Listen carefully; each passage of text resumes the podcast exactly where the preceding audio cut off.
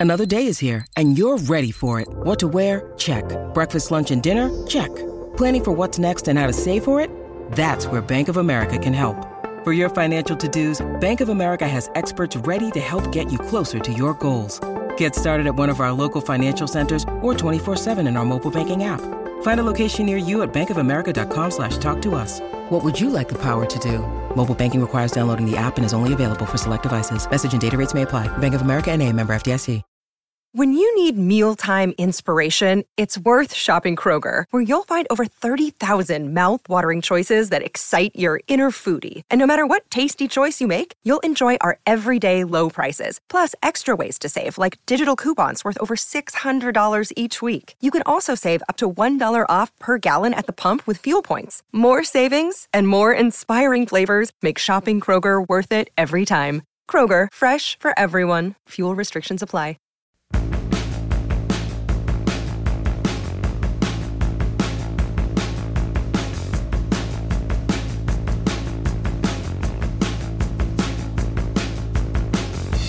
Welcome to the Dale Lolley Show here on the DK Pittsburgh Sports Podcast Network. I'm Dale Lolley, your host.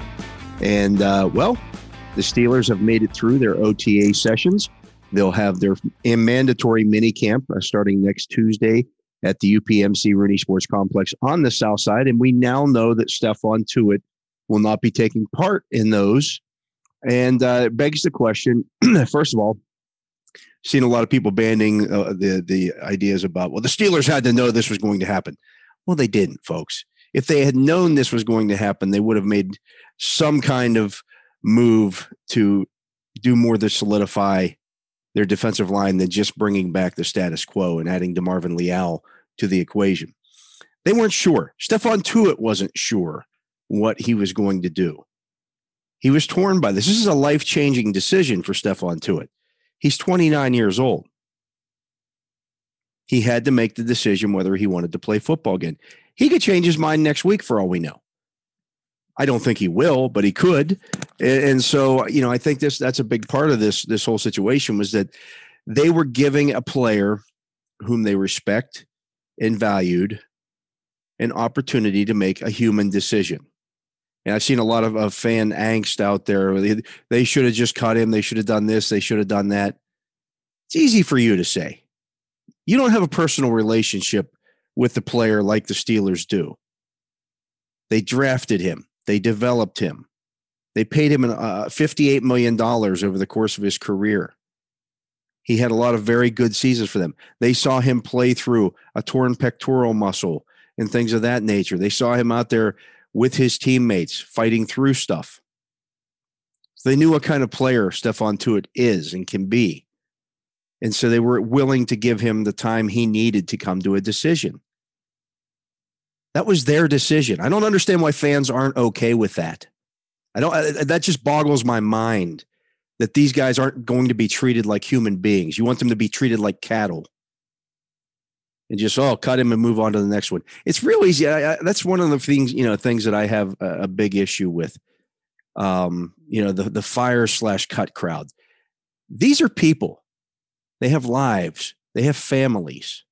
I get it. If somebody's not doing their job, you get angry about it. But some of the vitriol that takes that takes place on social media you need to look in the mirror sometimes when you write these things. I'm not talking to everybody. Everybody doesn't do this, but there's a there's a, a crowd out there that does, and I just don't understand it. These are human beings. These are people struggling with with with major life changing issues. Some of which affects their mental health. We saw Calvin Ridley last year step away from football in the middle of his career just said, I can't handle the, this this pressure. These are people who were dealing with with COVID rules that I guarantee you, ninety nine point nine percent of the public was not dealing with COVID the way that these guys were dealing with COVID. Where in some situations they had to be away from their families and they couldn't be around them. Where they were sequestered in, in certain places. They couldn't go out when they went on the road. They had to stay in a hotel room. The only people they were allowed to see were their teammates. It was a very difficult two years for professional athletes. I know they're compensated well for it in most cases. But it's still tough on, on the human being, the human mind to not be around other people, to not be able to do the things that you that you normally do, to not be able to play. And when it becomes too much like work as opposed to the game that it is, then that becomes an issue. And and mental health was a was a major issue for for a lot of these guys. And nobody, nobody, there are very few of us out there, and I hope I hope that that nobody listening has to deal with a situation like the one Stephon Tuitt was de- dealing with last year where his brother was killed, essentially murdered in a hit and run accident. They still haven't found the driver. They still haven't found that person. And his mother was in the vehicle and saw her son killed.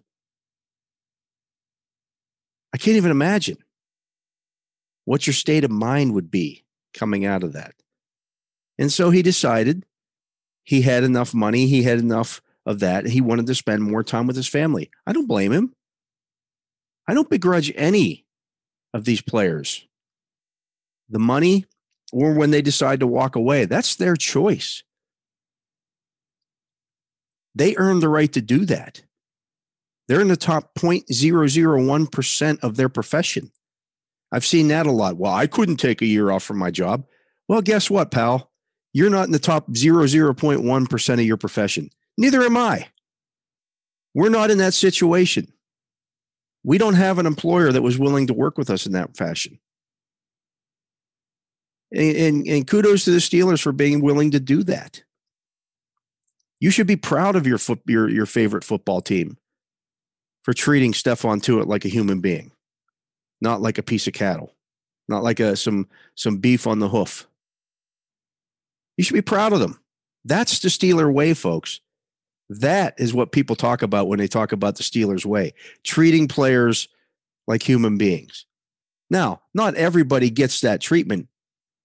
If you've only been with the team for a little while, you, you can get cut quickly if you make a mistake or you have something like this happen.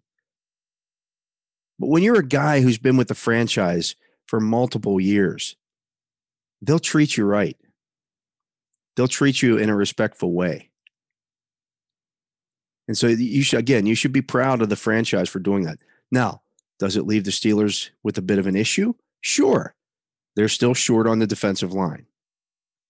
They have six guys right now that they could go into the season and play with, and they usually keep six. You still have Cam Heyward. You still have Tyson Alualu. You still have Chris Wormley. You still have Isaiah Loudermilk. You still have uh, Montravius Adams, and they just drafted DeMarvin Leal. That's six. Could they add another body to that? Absolutely. If it were me and I were sitting in Omar Khan's seat right now and talking to Mike Tomlin about what we need, and if I, maybe if I were more like Tomlin, hey, Mike, what do you need here? What what position would help out that defensive line the most? I might be inclined to sign a nose tackle, not a defensive end. I know Tyson Alualu can play defensive end. He can play defensive tackle when we go to our three, four, or our, our uh, nickel and dime defenses. I'm not concerned about that. They only play the base defense about 25% of the time, 25 to 30%. I've got Chris Wormley. I've got Isaiah Loudermilk. I've got Leal. I've got defensive ends to go along with Cam Heyward. I might want to go get myself a nose tackle, like an Eddie Goldman kick the tires on that. The Steelers now have the money. They have the money to sign a backup running back, a veteran backup running back. They have the money to sign a veteran edge rusher if they make that choice. They have the money to, to bring back Joe Haden if they want. There's a lot of things that they can do now because of this situation. So that's why they're not going to panic over this. There are plenty, plenty of, of available defensive linemen out there. You can find these veteran defensive linemen and sign them to a one year deal. There are a lot of them out there. They can sign Ndamukong Suh if they want and play him at defensive end opposite Cam Heyward. That wouldn't be a bad idea either. He's 35, but you're going to get him on a one year deal. So they have options. This isn't like when when David DeCastro showed up at minicamp last year unable to perform and they had to move on and, and were forced to, to, to sign Trai Turner. This isn't that. There are more guys available on the defensive line. There could be more cut as we get into this, or guys could become available via trade. Those guys are a little easier to find an offensive lineman because you have to play five offensive linemen. You don't have to play that many defensive linemen. And the Steelers play fewer than most. So I'm not overly concerned about that. They'll figure it out. They'll get the guys in there that they need and they'll move on. Probably sometime after minicamp when they get a good chance to, to take a look at everybody all together and what it looks like. I'm going to take a break. We'll be back. I'll talk more about some of those storylines uh, heading into minicamp when we come back. You're listening to the Dale Lolley Show here on the DK Pittsburgh Sports Podcasting Network.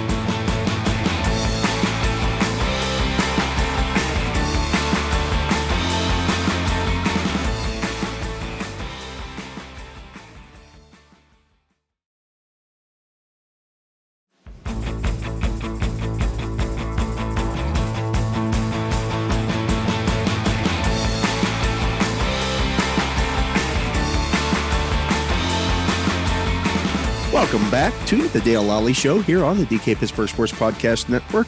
I am your host, Dale Lolley. And, you know, I was uh, reading a piece by Judy Battista. Uh, I have a lot of respect for Judy on on uh, NFL.com. Of course, Judy used to work for the uh, New York Times. Uh, known her for a number of years now, and she she listed the top eight storylines heading into mini camps next week across the league. Number one is Deshaun Watson's impact on the Browns. Well, I'm here to tell you that Judy puts in there as the expectation is we'll know before the 4th of July how long Deshaun Watson's going to be suspended. If Judy, if that's what Judy's hearing, that's when it's going to happen, sometime around that that time. Now, there were two additional lawsuits that were brought against Deshaun Watson this week. Whether they have merit or not, who knows? I mean, this this thing's been brewing now for over a year, so I don't know why somebody would suddenly come out now. Well, you know what? I'm going to join in that lawsuit. You knew whether one way or the other over a year ago whether you know you, there had been sexual misconduct with Deshaun Watson. I get it. Maybe they were on the fence about it and, and decide whatever. But the fact of the matter is, there are now 23 civil lawsuits against Deshaun Watson I'm here to tell you, folks, I expect a year long suspension, if not longer, for Deshaun Watson. And then the Browns are in trouble because their salary cap situation in 2023 is awful, maybe the worst in the league. And they'll have traded for Deshaun Watson, paid him all that money, a lot of it guaranteed, all of it guaranteed. And then to not have him in 2022 would be a crusher for that franchise. This decision is going to haunt that franchise for the next decade because there's no guarantee. Deshaun Watson signed a four year deal. So if he's suspended for the entire 2022 season and they traded all the draft picks that they did to get him, next year they're going to have to start releasing good players because they won't be able to afford them because Deshaun Watson, Deshaun Watson and Myles Garrett will count over $80 million against the Browns salary cap in 2023. Add Amari Cooper into that, and they're over $100 million. I think it's $110 million for three players. Three players. So they're going to have to start cutting good football players, and they don't have draft picks to help replace them. And there's no guarantee that after a couple of seasons in Cleveland, he could get suspended for next season as well, for the 2023 season. This could reach into that season as well. And if that happens, A, Deshaun Watson won't have played football in several years. And B, he'll have just a couple of years left in his contract. He has no ties to Cleveland. He doesn't owe them anything. If he comes back and plays well, he's going to be a free agent again. He can say, you know what? I'm going to open this up to the highest bidder again and see what I can see how much money I can make here. It's what he did to the Texans. He signed a new deal with the Texans and then a year later didn't like it and said, I'm never going to play for you again. What makes us think that he won't do that to the Browns? So this this that just that whole situation is really going, I think, to blow up in Cleveland's face. Uh, her number two one is how will the quarterback shuffle play out? And tying into that, it's a dawn of a new era. Number three is a dawn of a new era in Pittsburgh. We know Matt Russell Wilson and Matt Ryan and some other guys, Carson Wentz, changed teams this offseason, high profile guys. And the Steelers added Mitch Trubisky. Mitch Trubisky, from what I've seen, is going to hold Kenny Pickett off this this summer. Mitch Trubisky will be the Steelers starting quarterback this summer in in September. There's nothing that I have seen that makes me think any differently about that. And that's nothing against Kenny Pickett. I've been very impressed with Mitch Trubisky. So that's all part of this. We'll keep we'll continue to keep an eye on that uh, over the course of uh, you know mini camps and, and, and training camp. But that's my expectation at this point. Her number four is the fallout of the star wide receiver relocations. And I know everybody's saying, well, you know, Davante Adams going to Las Vegas and Tyreek Hill to Miami, and you know, what's that do for uh, you know those two teams? The, the Raiders and Dolphins are really retold. I'm not so sure about that. I don't know that things are going to be quite as rosy for either one of those receivers in their new homes. I do know this. I know that the that the Packers and the Chiefs aren't going to be nearly as dangerous on offense because they don't have those guys. But I'm not sure that the new landing spots are the perfect places for those guys. Another situation to watch, uh, according to Judy, is the awkward quarterback contract situations in Arizona and Baltimore. Again, another division team. Kyler Murray wants a new contract. Lamar Jackson still hasn't engaged with the Ravens, who want to give him a new contract but he stayed away from all the team's OTAs and he represents himself. That's almost like being a, a, your own lawyer.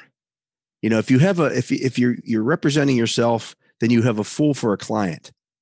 Well, Lamar Jackson might find figure this out that he shouldn't be representing himself in contract negotiations in which could range into two hundred million dollars. I'm sorry, Lamar. You might be a bright guy. You might have done really well at the University of Louisville. But you shouldn't be representing yourself in a, in a situation where there's $200 million at stake. That's just not a good idea. Um, so we'll see how that continues to play out, and we'll see how that works out for them. Uh, the Trey Lance watch in San Francisco is another one. Jimmy Garoppolo still not throwing, not expected to be able to throw until the start of training camp, and that's why one of the big reasons why I said all along Nobody could trade for Jimmy Garoppolo. You can't trade for damaged goods. The guy can't pass a physical. How can you trade for him? So we could see some movement there by the start of training camp. I ex- fully expect the San Francisco 49ers to go with Trey Lance uh, as, as their starting quarterback. The interesting thing is, though, Alex Mack retired their veteran center on Friday or Thursday, I should say. Boy, you would have liked to have had him available if you're the 49ers to work with your young quarterback, the guy who can make all the calls in the middle of the line. So that's a big one to me. And then finally, uh, the last two here, uh, the arrival of the Buffalo Bills. We'll see how they they handle this this year, being the hunted as opposed to the hunter. They look like a great team. They're my number one team in the NFL right now. But sometimes when you put that, you know, they were still hunting last year. They were still chasing the Kansas City Chiefs. Now everybody looks at the Bills as the as easily the best team in the league. Well, we'll see how that looks now that everybody has that they have that target on them. And then the final thing in Judy's piece is whether this is or isn't it for Tom Brady. As I mentioned in the previous segment, Stephon Tuitt could change his mind tomorrow and say, you know what, I've decided I'm I miss football too much. I'm coming back. We saw Tom Brady do it. Wouldn't be the first guy to change his mind about that. James Harrison as well. Um, you know, so things change for guys. Just because they've they've they've said they're going to retire, well, that doesn't mean that that's necessarily going to be it. So you never know. Um, Brady uh, changing his mind this offseason. It could go very badly. He's going to be 45 years old. At some point, Tom Brady will fall off the cliff. He's got a new head coach there. Maybe he clashes with Todd Bowles. It's different when the guy is the, the head guy in charge. He may have been great buddies with Todd Bowles when Bowles was just a defensive coordinator. Now Bowles has to run the entire organization. That changes the dynamic a little bit. So lots of good stuff to look at there. Of course, we'll be bringing you all the stories, all the news and notes coming out of Steeler minicamp. Uh, we'll we'll hear from uh, you know all the the uh, offensive and defensive coaches this week. They have to talk. We'll hear from all the players. They all have to be there, and then it'll be nothing. We'll go to radio silence for about six weeks or so. Now the Steelers may make some minor moves here and there, may make a major move here or there in that time between the end of minicamp and training camp. But that time is when the NFL takes its vacations. That's why the Deshaun Watson news will come out sometime before July because once July hits for that next three or four weeks, the NFL off league offices close. They go on vacation. There's nobody there on Park Avenue. All the employees are out going wherever, doing going and seeing family members, doing on vacations, all that stuff. So you're going to hear what's happens with Deshaun Watson here in the next few weeks. And boy, won't that be interesting. But that's going to do it for the Dale Lolley Show today and this week. I'll be back again next week to wrap up what happens at minicamp and, and uh, take you into the, well, the extended uh, off-season period there. Um, but uh, we appreciate you listening to all of our shows here on the DK Pittsburgh Sports Podcasting Network. Uh, you can check out our Pirates coverage, our Penguins coverage. Of course, you get D- DK's daily hits as well. You can check those out. Uh, we appreciate that always. Uh, would love having you guys uh, listen, leave comments, all that good stuff. Always fun, always a good time to do it, and uh, enjoy doing this. And uh, we'll be back again next week. I'll talk to you then.